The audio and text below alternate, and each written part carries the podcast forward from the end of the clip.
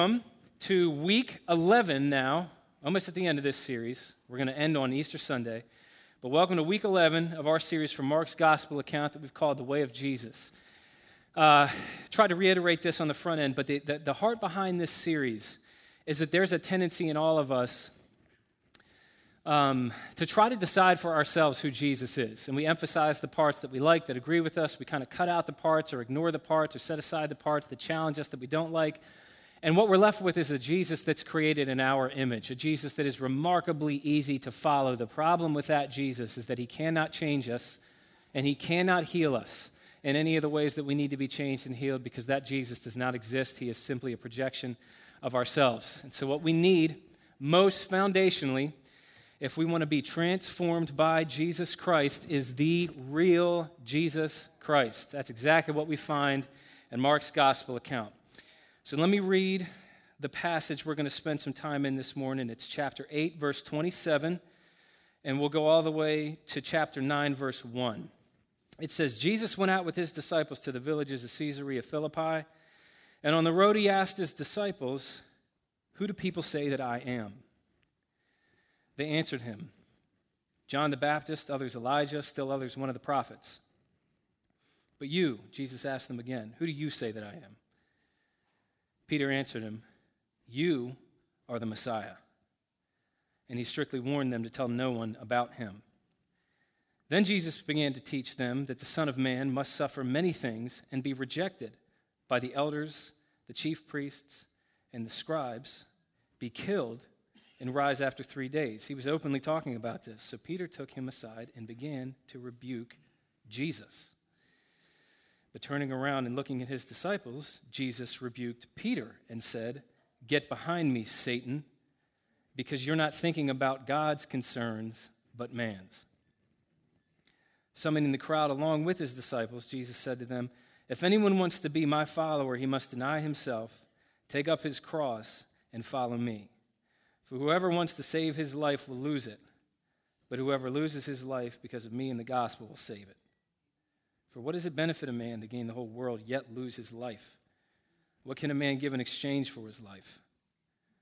For whoever is ashamed of me and of my words in this adulterous and sinful generation, the Son of Man will also be ashamed of him when he comes in the glory of his Father with the holy angels.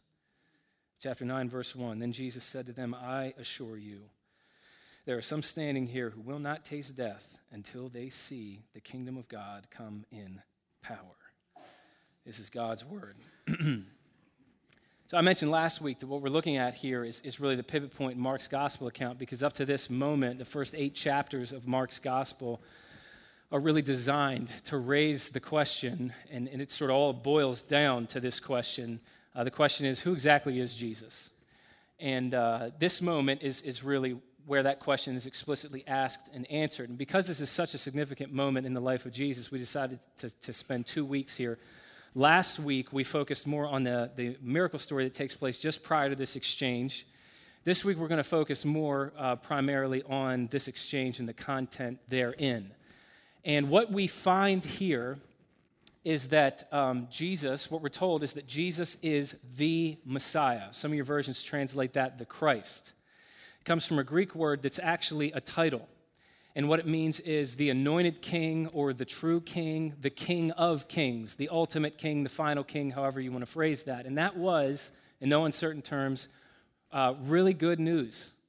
Uh, not, not only for Peter, but for all the disciples, because like all of us, they had their preconceived notions about the kind of king that Jesus would be and the shape that their lives would take as they followed Jesus the king. But uh, immediately after acknowledging that that's accurate, that Jesus actually is the Messiah, Jesus does what he so often does, which is shatters the expectations that people attempted to saddle him with. And without saying anything more about that, we're going to walk through this passage, and I just want to draw out two themes during our time together.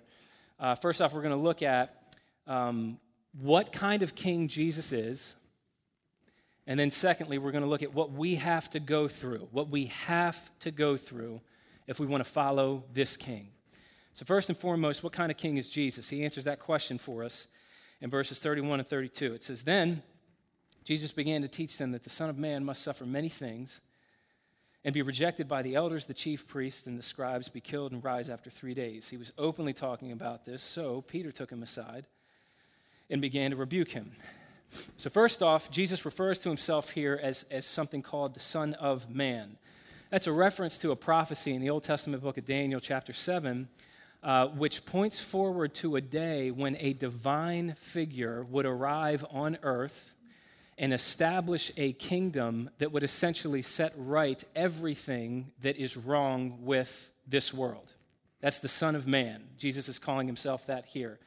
But notice that Jesus says, the Son of Man, first thing he says about himself as the Son of Man is that he must suffer.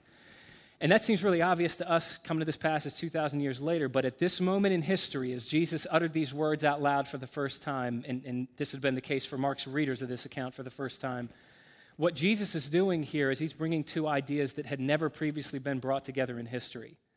Uh, this idea that a Messiah uh, who suffered, not only did that not make sense, but it was considered, it, it was deeply wrong, not only in the ears of, of Peter, but to all the disciples and really all of God's people, because the Messiah was supposed to come down here and make everything uh, right in this world by defeating evil and injustice. So the question in their minds is well, how on earth could the Messiah defeat evil if he himself is defeated? This is exactly why Peter actually took Jesus aside and began to rebuke the Son of God, because what he was hearing from Jesus' mouth was literally cutting across the grain of everything that he had been raised to put his hope in, everything that his people, God's people, had put their hope in literally for centuries prior to this moment. But notice that Jesus doesn't just say here, this isn't just a prophecy about what will take place. Jesus is not just saying that, that he will suffer, he's saying he has to, he must. It's absolutely necessary. In other words, Jesus is, the, the teaching here is, is Jesus is saying that as the Messiah, he's saying there is absolutely no way that he can renew this world. There's absolutely no way that he can renew your life unless he suffers and dies. So let's ask a question um, that may sound obvious, but I don't think it is. Why? You hear me say this all the time. We are, are living, and, and, again, this was not the case even, even one generation ago in our culture, but we are living in a culture that is increasingly becoming um, secular and post Christian. And one of, the, um, one of the effects of that is that for more and more people in the culture that we live in, the idea of God the concept of God is foreign. The concept of sin is foreign. The concept of mankind requiring forgiveness is foreign. So you tell people that, that we need a Savior to die for our sins so that we can be forgiven and, and made right with God. That's, a, that's an idea that even, even 50 years ago people would have grasped whether or not they believed the Bible or they called themselves a Christian, that today just kind of draws a lot of question marks in people and, and, and leads to a lot of questions for people. And so I want to take a few minutes on the front end of our time together answering the question why is it that Jesus had to suffer and die? So, if you're a Christian, this is going to be great for helping you um, be able to communicate a little bit more about why you believe what you believe. But if you're here today, as I know some of you are, and you're trying to figure out if you believe Christianity or what you believe about Christianity, you wouldn't necessarily say you're all in, but you're curious. These next few minutes are, are, are hopefully going to be really helpful in helping you understand why it is that we believe what we believe. And I want to answer this question in three ways. Why did Jesus Christ, why was it necessary for Jesus to suffer and die? Three answers to that question. First off, it was necessary for our personal transformation. Here's what I mean by that. The Bible teaches that by our design, as relational creatures created in the image of a relational God, that we are, uh, we are actually designed to be satisfied by a love relationship with God. I'm reading a book right now called The Dark Night of the Soul, and here's how the author phrased this idea. He said, God is love, and God creates every person out of love and because of love for the purpose of love. We may be unaware of it, but we are all born with a natural and lifelong yearning for the fulfillment of love. Uh, this is a, it, one of the reasons that, that I believe the Bible so much. Because you, you look out in the world at, at, for instance, secularism as a worldview. Secularism has no good answer to why it is that love is the primary thing that makes human life um, meaningful, why we are in so much pain apart from that. The Bible explains that very easily. It's because we are relational creatures designed in the image of a God who is himself love. The problem presented to us in, just the third chapter of the Bible is that because sin has severed our relationship with God, what's happened in effect is we have been cut off from the love for which we have been made. And what we all do in response to that, whether or not we have the security to admit it, in various ways, what we all do, having been cut off from a relationship with God and His love, is we look to other people to meet that need for us. Now, psychologically, that's referred to as codependency. Theologically, that's referred to as idolatry. However, you want to refer to it, it's unfair. Because what that is, is that's us asking another human being to meet a need that they are incapable of meeting in us. This manifests itself all kinds of ways, but I thought it would be helpful to walk us through um, how this manifests itself in marriage.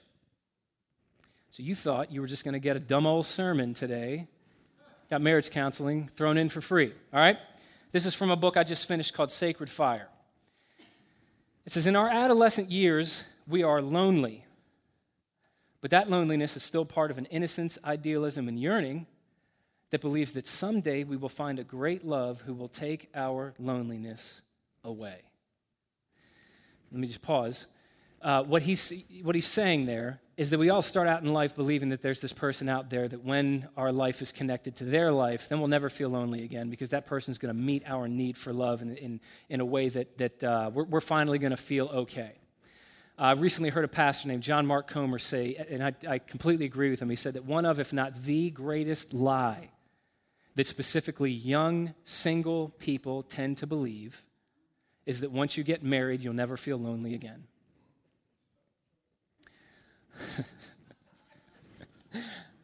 Here we go.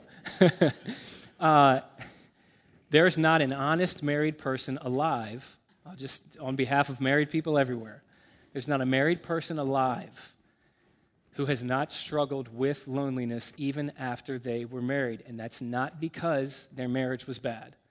That's not because their spouse was bad. It's because another human being does not have the ability to take away your loneliness. Let me start over. Getting your money's worth today. says, In our adolescent years, we're lonely, but that loneliness is still part of an innocence, idealism, and yearning that believes that someday we'll find a great love who will take our loneliness away. That yearning, the author asserts, that yearning drives us outward, and when we do find love during the course of the honeymoon, it does take our loneliness away. But all honeymoons end. Not because they are unreal or false, but because they eventually do their work. Simply put, during a honeymoon, we are not truly in love with an individual person. We are in love with love itself. Can you imagine if I said that at the next wedding I officiated? Just you, you two don't love each other, but let's get on with the vows. Can you imagine that? He gives an example. He says, for example, the young Jack who falls in love with the young Jennifer. And I'm laughing because when I was putting this together, I was thinking, man, what if there is a Jack and Jennifer that shows up to church that this is not about you, Jack and Jennifer. I'm sure you have a great marriage. I didn't write this. It says, for example, the young Jack who falls in love with the young Jennifer is not at this stage in love with her, though he thinks and feels he is. He's in love with love itself. But in the end, Jennifer is just a singular individual woman. She, all alone, cannot carry all that Jack is seeing in her. She alone cannot take another person's loneliness away. Thus, no matter how good the honeymoon, and no matter how good Jennifer, eventually reality will break through, and Jack will see and realize that he married one singular, limited human being. This will necessarily cause a certain amount of disillusionment in him, which, while laden with some dangers, is a good thing. He has not fallen out of love with Jennifer, but with his own fantasy of love. And the author goes on and explains that from that moment forward, whenever it hits, and it hits for every marriage, Every, eh, eh, not even just marriage, it, it, it hits in our relationship with everything, every new career, every new place we move to, every new subject that we take up. There's always a honeymoon period and all the new things that we have in life. But specifically with marriage, the author goes on and says when that, that period hits and the, and the honeymoon's over, there is a choice to be made. Either you choose to commit to and love your spouse for who they are rather than how they make you feel, or you do what so many people get locked into, which the author calls you begin the search for the second honeymoon and all the myriad ways that that manifests itself. That example that I read to you obviously narrowly aims at marriage, but the point that I'm driving at is we could apply that in all relationships. None of us, this is probably a hard thing to admit, maybe, but if we're honest, none of us have the ability to truly demonstrate perfect love to another human being because we're too starved for love ourselves. None of us have the ability to truly live to meet the needs of another human being because we're too needy ourselves. We can't truly empty ourselves out for another human being because we're too empty ourselves. And it's been that way since Genesis chapter 3. So, what the Bible is doing in just the first three chapters this is why I believe the Bible even more than I used to. It just makes more sense of what I see out in the world than anything else I've ever come across. What the Bible's doing for us in just the first three chapters is it's painting this picture that humanity as a race, our condition is fundamentally this we are starved for love, incapable of giving it to others, but demanding that others give it to us. And you don't have to be Dr. Phil to realize that's not going to work. So, what we need just relationally speaking, is we need someone from outside of us who needs nothing from us to love us with a one way, vulnerable, radical, unconditional, life changing love that, that meets our needs, meet, meets our hunger for love to the point that we can then uh, begin loving and serving others, not in order to get our needs met from them, but because our needs have already been met by another. And the only person, according to the Word of God, that can love you with that kind of transformative love is Jesus Christ. Hebrews tells us that, that Jesus, I don't know if you ever thought about this, but Hebrews tells us that Jesus endured the cross, despising the shame. Jesus hated the cross. There was no kind of stoic, you know, it is what it is. Jesus despised the cross, but he endured it for one reason, Hebrews says, for the joy that was set before him. And I don't know if you've ever been told this before, but that joy that was set before Jesus was you. The one thing that Jesus did not have before the cross that he could only get through the cross was you. And so Jesus died on the cross not to get anything from you, but to get you. That's perfect love. And the whole idea behind Christianity is that when a human heart begins to experience that kind of love in more than an intellectual way, it begins to come home then a human heart begins to grow in the ability to reflect that same love to everyone else. And this is a, please don't miss, this is a uniquely Christian idea. Every other religion begins with what we have to do for God. Christianity alone, as its foundation, begins with what God has done for us. And what God has done for us is He demonstrated His love for us.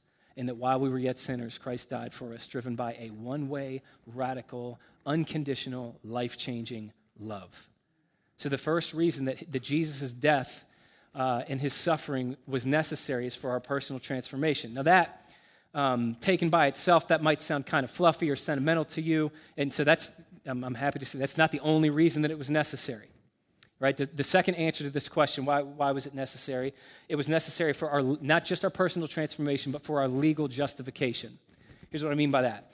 When someone wrongs you, uh, there's always a debt that has to be paid. Economically, this is really easy to grasp. If somebody comes over to your house and, say, destroys your lamp, then you have two options. You make them pay for what they've done, or you choose to forgive them, and in which case you pay for what they have done. Meaning you either pay for the lamp yourself by replacing it and buying a new one, or you pay by going without a lamp. Uh, but either way, the debt doesn't just go away. Someone has to absorb the cost. This is really easy to grasp on an economic level, but it doesn't just work on an economic level. Because when somebody wrongs you in an intangible way, uh, but, but in some ways a, a, a much more painful way, meaning, and, and, I know some of you, I'm sure, have gone through this, maybe you're going through this right now. When somebody, for instance, robs you of an, of an opportunity, when they rob you of, of uh, happiness, when they rob you of your reputation, when they rob you of your peace of mind, if you've been on the other side of that, you know that when that happens, there's a sense that there's a debt that must be paid. It's not as tangible as an economic debt, but it's no less real. And again, there are only two things that you can do.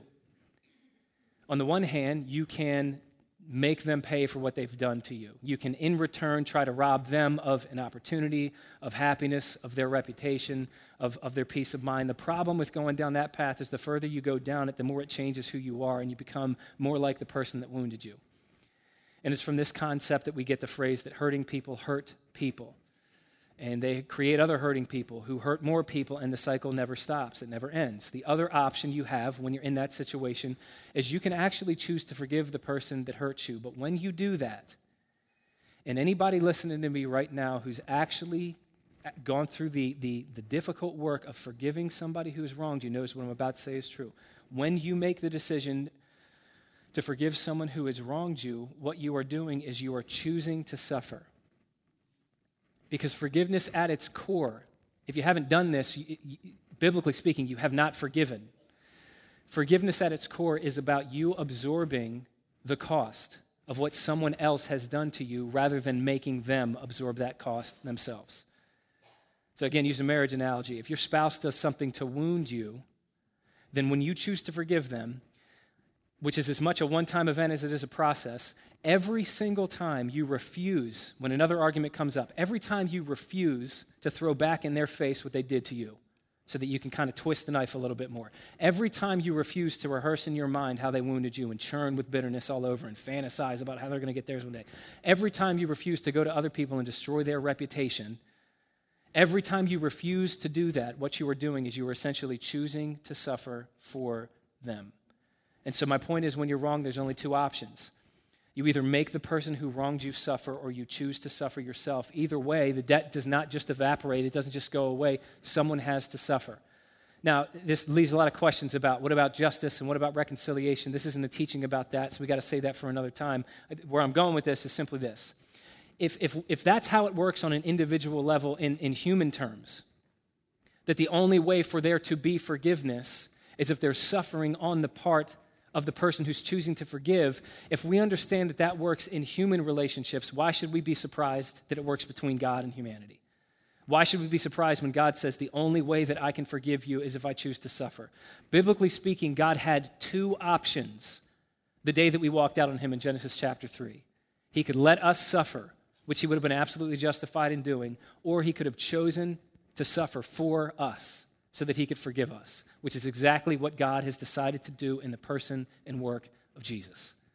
And what Jesus is going through on the cross is what we go through on an individual level, except Jesus is going through it on an ultimate, on an infinite, on a cosmic level as he takes the sins of the world on himself.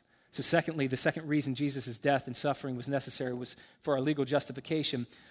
But, but the third, and this will be the last reason that, that I offer to you, that, that it was necessary is for our final liberation. This idea is the hardest for me to articulate. Um, so hopefully, what I'm trying to get across here is clear, but admittedly, I only got seven days to put these together. I'm giving you what I got. So what do I mean? In Colossians 2.15, Colossians 2.15 tells us that when Jesus died on the cross, really kind of cryptic statement. Paul says that when Jesus died on the cross, he disarmed the rulers and the authorities or the powers and the principalities, some versions say. Commentators will tell you that that's not talking about physical human rulers and authorities, it's talking about demonic rulers and authorities. That's what Jesus disarmed on the cross. In other words, on the cross, what Jesus effectively did is he conquered the forces of evil that had power over us, that have power over us outside of him. In other words, he essentially overturned and he defeated the value system of this world that outside of Jesus enslaves us. So let me try to walk through what that means. Uh, when I talk about the value system of the world, this is what I mean. No matter what time or place or culture you're born into, um, the world teaches us to value things like, like power and glory and recognition and fame and, and all those kinds of things. It, it, basically, the world, the value system of the world teaches us to live for ourselves and to accrue as much of those things as we can.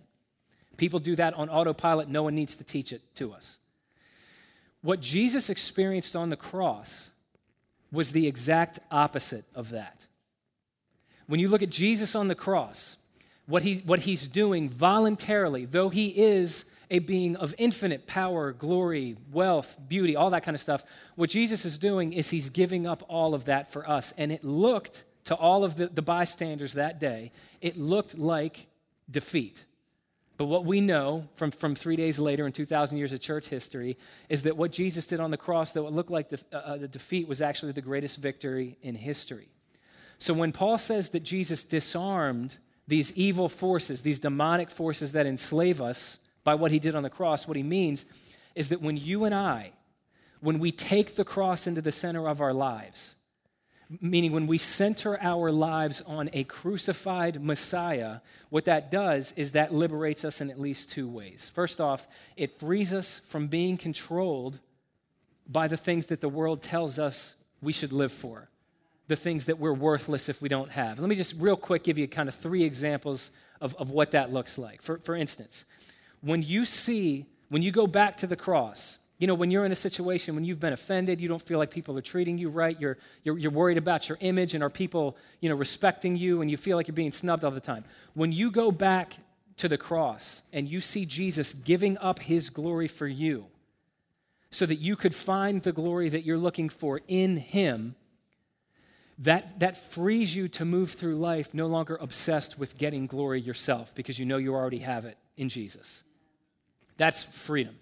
Another example.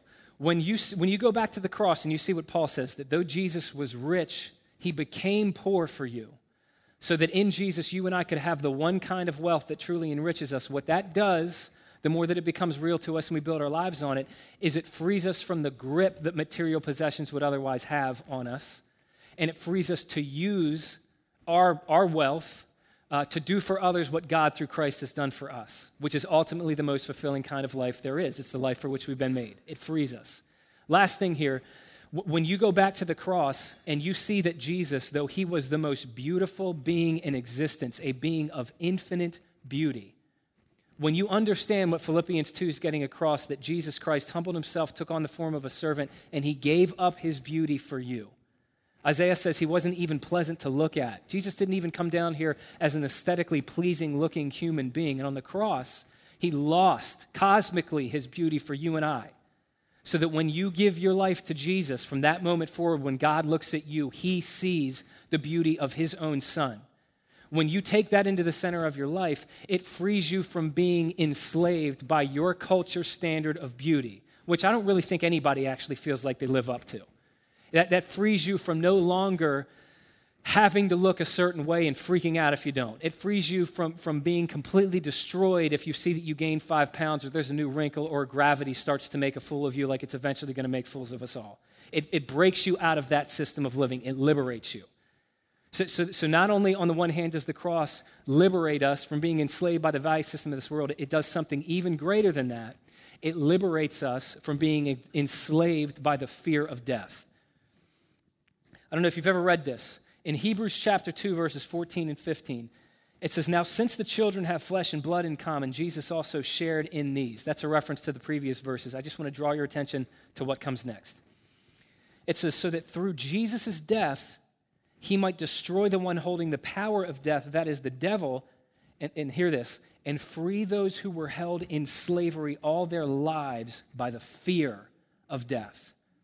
What that verse is saying is that regardless of what front you and I can put up or anybody else, in our natural state, we are terrified at the thought of our own mortality. Terrified of it. Because there's, there's this sense in the human heart, Scripture talks about our hearts condemn us. There's this sense, there's this part of us that knows that we haven't done enough, that we haven't experienced enough, that we haven't worked hard enough, that we haven't been enough that there's this standard that we haven't lived up to. So we're terrified at the thought of death and judgment and finding out what we quietly know to be true, which is that we have not lived up.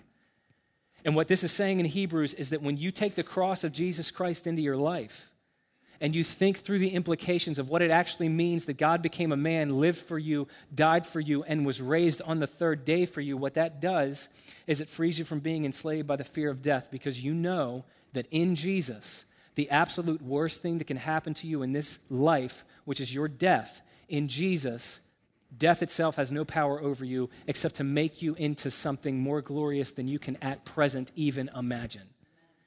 And the more that that becomes real to us, this side of eternity, the more that we become free to live the lives that God has called us to live as we were meant to live. So, those are three reasons Christians believe that Jesus absolutely had to die. It was necessary for a personal transformation, for our legal justification, and for our final liberation. And so, what Jesus is saying here, in, in essence, in this passage, is he's saying, Yeah, I'm a king. I am the king. I'm the final king to end all kings. But Jesus chases that with, But I'm a king unlike any you've ever seen before because I'm not going to a throne, I'm going to a cross. That's the kind of king he is. Secondly, let's take a few minutes uh, asking the question so, what do we have to go through in order to follow this king? And the answer is in verse 34. It says, Summoning the crowd along with his disciples, Jesus said to them, If anyone wants to be my follower, he must deny himself, take up his cross, and follow me. What Jesus is saying here is just as logical as it gets. He's saying, Because I'm a king that's going to a cross, if you want to follow me, you're going to have to go to a cross yourself.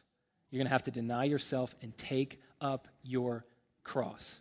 Now, that's probably a phrase, especially if you were raised in the church, you've heard that idea before to take up your cross and follow Jesus. The question is, what does Jesus actually mean by that? What am I signing up for when I sign up to follow Jesus? What am I likely to expect if I follow him? And in everything that Jesus says after this, he explains what he means. That's what we're going to spend the remainder of our time walking through it. Based on this passage, taking up your cross means three things it means getting a new identity, it means getting a new agenda, and it means getting a new hope. We're going to walk through those three ideas, and then we'll be done. First off, taking up your cross means getting a new identity. In verses 35 and 36, very famous verses, Jesus says, For whoever wants to save his life will lose it, but whoever loses his life because of me and the gospel will save it. For what does it benefit a man to gain the whole world yet lose his life? What can a man give in exchange for his life? So emphasize that word life there. Jesus used that, that word four times in two verses. And when you have that kind of repetition, uh, Jesus is clearly trying to make a point there. The, the, uh, the Greek word that's translated life is the Greek word psyche, from which we get the term, our term, psychology. And, and the word, it, it's kind of got a, a um, it's a difficult word to translate into one single English word because it has a wealth of meaning. But what it, bas- what it basically means, this concept of life, it basically refers to your identity. It, it refers to your selfhood, your personality. It's, every, it's the intangible elements of you that make you distinct and valuable as an individual.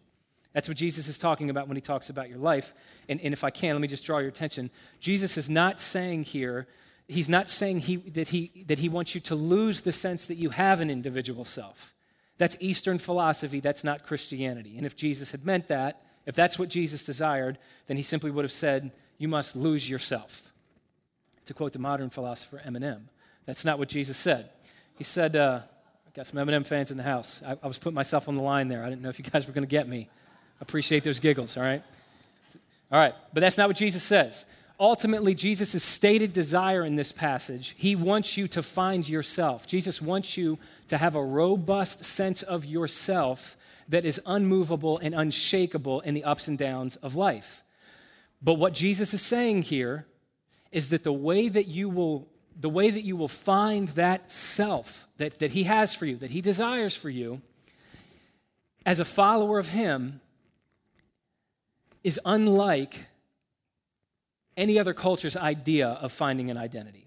Uh, stated differently, Jesus is saying the way that you get a sense of self as one of his followers runs completely against the grain of what comes natural to the human heart. To explain what I mean, look at verses 36 and 37. It says, For what does it benefit a man to gain the whole world yet lose his life?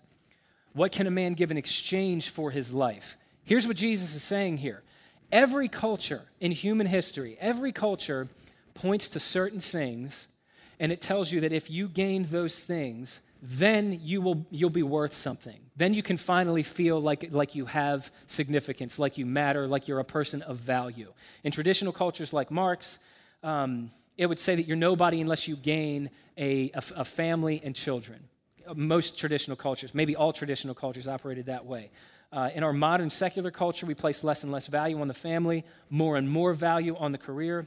And so the messaging in our culture tends to be that you're nobody unless you get this highly successful career and all of the status and the recognition and the influence and the money and power that comes with it. But the point is, every single culture says that you achieve your identity by gaining certain things. And so the, the, the, purpose of life basically is go out and earn those things. What Jesus is saying here, I don't know if you've ever read it this way, but Jesus' whole point here is that that game will never work. It doesn't have any winners. What Jesus is saying is that even if you gained the whole world, if you manage to get your hands on everything that your culture tells you, get this and then you'll have made it, then you will have arrived, then you'll be valuable, then you'll be enough. Even if you gained all of those things, it still would not be enough to give you a sense of self. It still wouldn't be enough to tell you who you are. Because no matter, no matter what you build your identity on, if anything threatens those things that you look to to give you your identity, and let's talk about some of the common ones in our culture. Meaning, if, if you build your identity on your marriage, on the fact that you have a great relationship with your spouse and your spouse loves and respects you, if you build your identity on, on your children, on them getting a great education and making good choices and, and becoming successful themselves so that you can feel like you're a good parent. If you build your identity on your, your, your career, if you build it on your wealth, on the lifestyle that you can afford, if you build it on your physical body, what happens is, is no matter what you build your identity off of, um, if anything goes wrong with any of those things, meaning if your marriage takes a hit, or if your kids start going down a path that's destructive and you realize there's nothing you can do about it because you can't control them, you can't live their life for them. If your career takes a hit, if you experience a profound financial reversal, you can't still uh, afford the lifestyle that used to be able to afford, if your body begins to break down, as all of our bodies eventually will, then what happens when you hide your identity in those things? When those things begin to fall apart, those things don't just begin to fall apart, you begin to fall apart. And you, you completely want, what, what happens is you lose your sense of self. And I'm not an expert, this is just my opinion, so feel free to disregard this. But I'm convinced that so much of what we label as an existential crisis, or a midlife crisis or, or a psychological break or just anxiety and depression and general malaise, what that actually is, that's a human being discovering that they have, they have put their identity in something that was not safe to hide their identity in. And they're finding out it didn't work. They're finding out what Jesus is saying is true. So when you begin to understand that, you begin to get a sense of how radical Jesus' teaching here really is. Because Jesus is not saying, I want you to abandon your, your culture's way of earning an identity and earn it in a new way. He's saying something far more radical than that. Jesus is saying, if, if you want to follow me and you want to have your life transformed by me, Jesus is saying, I want you to abandon the concept that you can earn your identity altogether.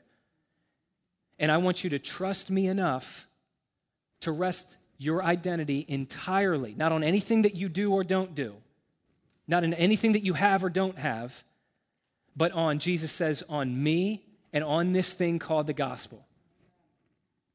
Now, I, I, don't know if it's significant to you, but it's noteworthy to me that Jesus did not just say, if you want to be my follower, build your identity on me. Because, this is going to sound strange, that doesn't work. Meaning, no one has ever experienced deep level transformation because they woke up one day and said, you know what, I've tried to build my identity and all these other things. Now I'm going to build my identity in God. So let me start going to church and praying and reading my Bible and not doing bad stuff and doing more good stuff. All that is, is a religious version of the game that everybody else is playing, and it's the fastest way to become a Pharisee. What Jesus is saying here is if you really want to experience deep level transformation as one of his followers, you need to learn to look at the gospel which the gospel is simply the good news of what Jesus has done for us so that we can be saved. That's all the gospel is. Because what happened when we, when we look at the gospel, when we look at what Jesus has done for us, the gospel showing us that on the cross, Jesus lost his identity as the true child of God so that you could have an identity as a true child of God. What happened on the cross is Jesus took your identity as a sinner on himself so that he could give you his identity in the eyes of the Father. And, the, whole, the, the whole idea behind this way of life Jesus invites us to follow him into that we call Christianity is the more that a person understands that, and the more that they drive that reality into the center of their life, primarily through, through prayer and through worship and through spiritual disciplines, what happens is it frees them from needing to have all of these other things in order to tell them who they are and to make them feel like they're a person of value. And what happens as we grow in an understanding of that more and more over time is that that gives us an identity that, first and foremost, allows us to weather storms that would have normally upended us. It creates a steadfastness in us to the point that success no longer goes to our head, failure no longer goes to our hearts. It allows us to receive criticism with grace. It allows us to genuinely forgive other people who have wounded us. And maybe more than anything else, it allows us to be the kind of person that moves through life and can admit when we're wrong and repent without it feeling like we're dying on the inside. Because we know in the core of our being that our identity has been secured for us by the finished work of Jesus, and it depends entirely on Him and not at all on our day to day performance. There's a freedom there that cannot be found anywhere outside of Jesus' words here.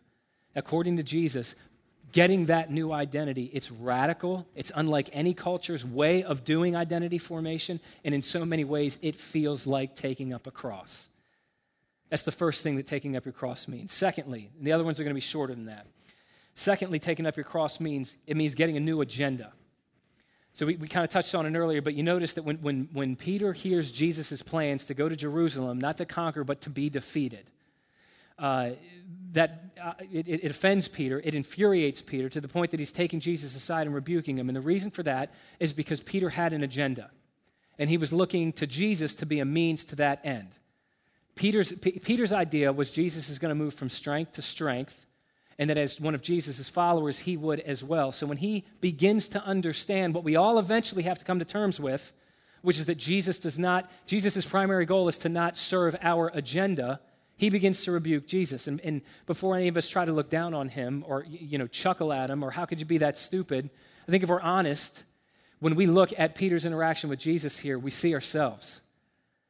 Because in the beginning, when, when people first come to God, we all come to God with selfish reasons. Anybody who does any amount of growing in Christianity is able to look back and realize that the things that brought them, that drove them to God in the first place, were primarily self centered. But I've, I've, talked to people as a pastor, I've, I've, I've, talked to guys who the reason that they started coming to church is because their wife said they were, they were, they were going to divorce them if they didn't. Not the purest motive to come to church, but whatever it got them in the door. And they usually don't admit that until they actually give their life to Jesus because it's a tough thing to admit. But people come to God for all kinds of things like that. Some people start reading their Bible or praying or investigating because they're lonely or because they're fearful. They're dealing with anxiety, with depression. They have some problem in their life and they hope God's going to solve it. It's, it's less than a pure motive. But one of the many things about God, one of the many amazing things about God, is that He doesn't wait for us to have perfect, impure love toward Him before He decides to meet us. If He did, He wouldn't meet with any of us. He meets us even in the midst of that. But I say all this to say, one of the ways that you know you've had a genuine encounter with the real Jesus rather than a figment of your imagination, a projection of yourself, is that you begin to come to terms with what Peter's beginning to come to terms with here. You, you begin to see how shoddy your motives have been, and, and more than anything, you begin to understand that Jesus Christ is not here to be your errand boy. Jesus Christ is not your servant, He's not your assistant, you can't tame him. You can't control him. You can't steer him. And you can't bargain with him because we have nothing to bargain with in the presence of the King of Kings to whom we owe our entire existence. And so, the, the, the, second idea here is that taking up our cross means getting a new agenda where it stops being about all the things that I hope Jesus gives me and it becomes more and more just about Jesus, the King who died so that I could live. It becomes more and more about knowing Him and serving Him and loving Him, not because He's going to give me anything that I really want, but for His own sake, which is the same kind of love that He demonstrated for us at Calvary. So, taking up our cross is about getting a new identity, it's about getting a new agenda, but thirdly, and this is the last, last idea today, it's about getting a new hope. In chapter 9, verse 1, it says, Then Jesus said to them, I assure you, there are some standing here who will not taste death until they see the kingdom of God come in power. Some people have read that uh, and taken it to mean that Jesus is saying that that generation won't pass away until Jesus returns to earth, which that can't be what Jesus means. Number one, because it didn't happen. And number two, because God's people have cherished the promise here in this verse well after this generation that was, that was alive during that time came and went. Most commentators would tell you that, that this, this promise that Jesus offers here is about the fact Jesus is telling his disciples that they would see all throughout their lives, they would see the kingdom of God advance in stages before their very eyes. Now, the first fulfillment of this promise takes place literally right after this in an event called the Transfiguration, which we're going to talk about next week. The next time the disciples saw this was on the, that first Easter Sunday when they saw a dead man come back to life. Then they saw it 50 days after that on the day of Pentecost when the Holy Spirit fell and this movement known as the church was born. And, the, and the, those disciples saw the kingdom of God advance all throughout their lives as they saw men and women have their lives transformed by Jesus and Christianity grow and spread despite it had all these reasons to fail. And it was led by uneducated fishermen talking about a dead Jewish rabbi that died and came back to life. There's no reason that Christianity should have got off the ground. It did because the kingdom of God was advancing in human history. And of course, the ultimate fulfillment of this promise is that one day the kingdom of God will arrive here in full, that Jesus Christ will finish what he started, that when he returns, he will wipe all creation clean from death and darkness and sickness and suffering. He's going to wipe every tear away from every eye, and that God's people will stand with him totally, eternally, fully, and finally united with him forever, and no one and nothing can take that away. But the point of this passage, the whole point of this passage, we're almost done, and this is where it's going to get personal. So I hope as we as we close here today, I hope that this encourages somebody. The whole point of this passage is that before the kingdom of God, if you hear nothing else today, please hear this. Please hear this. The whole point of Jesus' words here is that before the kingdom of God advances in power, it enters the world in weakness. That's the whole point the way that it works in Jesus' economy, the way that his kingdom will end, it will end in victory, but it will begin with what looks to everyone like a defeat. It will end in glory. It begins with humility. It will end in joy. It begins with sorrow. It will end with a crown, but it begins with a cross. And not only, not only is that the way that the power of the kingdom of God has advanced in human history, that's how the power of the kingdom of God advances in your and my life. Now, here's where this gets personal. I'll walk through this brief idea, I'll read you a quote, and we'll conclude. For those of us here today, maybe you find yourself in a position in life where you have been you have been brought low You've been humbled because nothing in your life at present has turned out the way that you wanted it to, the way that you hoped it would. You know, all of your effort seems like it's been in vain. And you are, there's really nothing to do. You're just brought to terms with your own weakness, your own inability, your own insufficiency, your own helplessness, your own dependency. If that's where you find yourself this morning, in any area of your life, then what this passage of Scripture was recorded to communicate to you is that as much as you hate where you are today, as much as you would have rather God led you around this than through this, and as much as you would love to fast forward through this period of time in your life, what this passage of Scripture means for you is that you are blessed right where you stand. Because the way that it works in Jesus' economy is that it's when God leads us through situations that lead us to the end of ourselves, it's then and only then that the power of the kingdom of God can advance in us and through us in ways that would never otherwise be possible. It's the crucifixion that leads to the resurrection. So it was with Jesus, so it is with us. No one could have phrased this idea better than Paul under the inspiration of the Holy Spirit when he said, When I am weak, then I'm strong. So, that anybody who finds themselves in that, that place this morning, where your path has a cross right in front of you. You can't get over it or underneath it or around it. There's nothing to do but embrace it, take it up, and start walking with it. If that's where you find yourself this morning, I want to end today by reading you my favorite quote from the great prince of preachers, Charles Spurgeon. This quote has been a great source of comfort to me many times in my life, and I hope it has the same effect for somebody on the other side of this this morning. Worship team, you can come on up. Believer, if your inheritance be a lowly one, you should be satisfied with your earthly portion, for you may rest assured that it is the fittest for you. Unerring wisdom ordained your lot and selected for you the safest and best condition. A ship of large tonnage is to be brought up the river.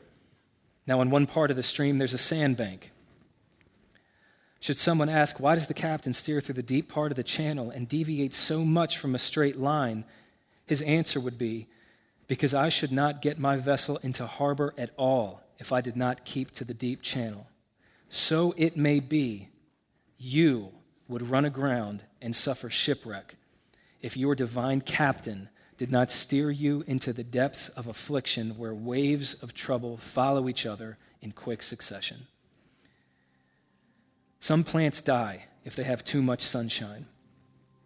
It may be that you are planted where you get but little. You are put there by the loving husbandman, because only in that situation will you bring forth fruit unto perfection. Remember this had any other condition been better for you than the one in which you are, divine love would have put you there.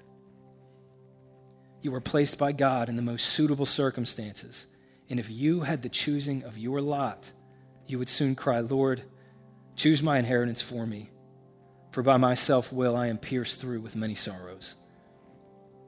Be content with such things as you have, since the Lord has ordered all things for your good. Take up your own daily cross.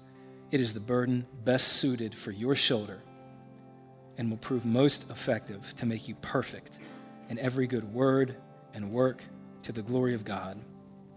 Down, busy self, and proud impatience. It is not for you to choose, but for the Lord of love. That's it. That's all. Let me pray for us. Lord Jesus, I'm sure there's people listening to this now who have quite a cross to bear. And it feels like a crushing burden. And they're wondering how they're going to keep moving forward. Jesus, I'd ask that to anybody in that place this morning, and really to all of us, that you would open our eyes to see the Savior, the Messiah, who was crucified for us, who took on the ultimate burden of our sin, of our guilt, of our shame, so that we could be made right with our Father, restored to the relationship for which we've been made. Lord Jesus, please help us to bear our cross as well in your footsteps knowing that you went to the cross, resulting in your death, so that our crosses only result in greater life. Please help us to know this more deeply than we did when we came in this morning. Please help us to walk through whatever you're calling us to walk through in a way that honors you. In the name of Jesus Christ, the suffering Messiah who died so that we could live, we ask these things. God's people said, Amen.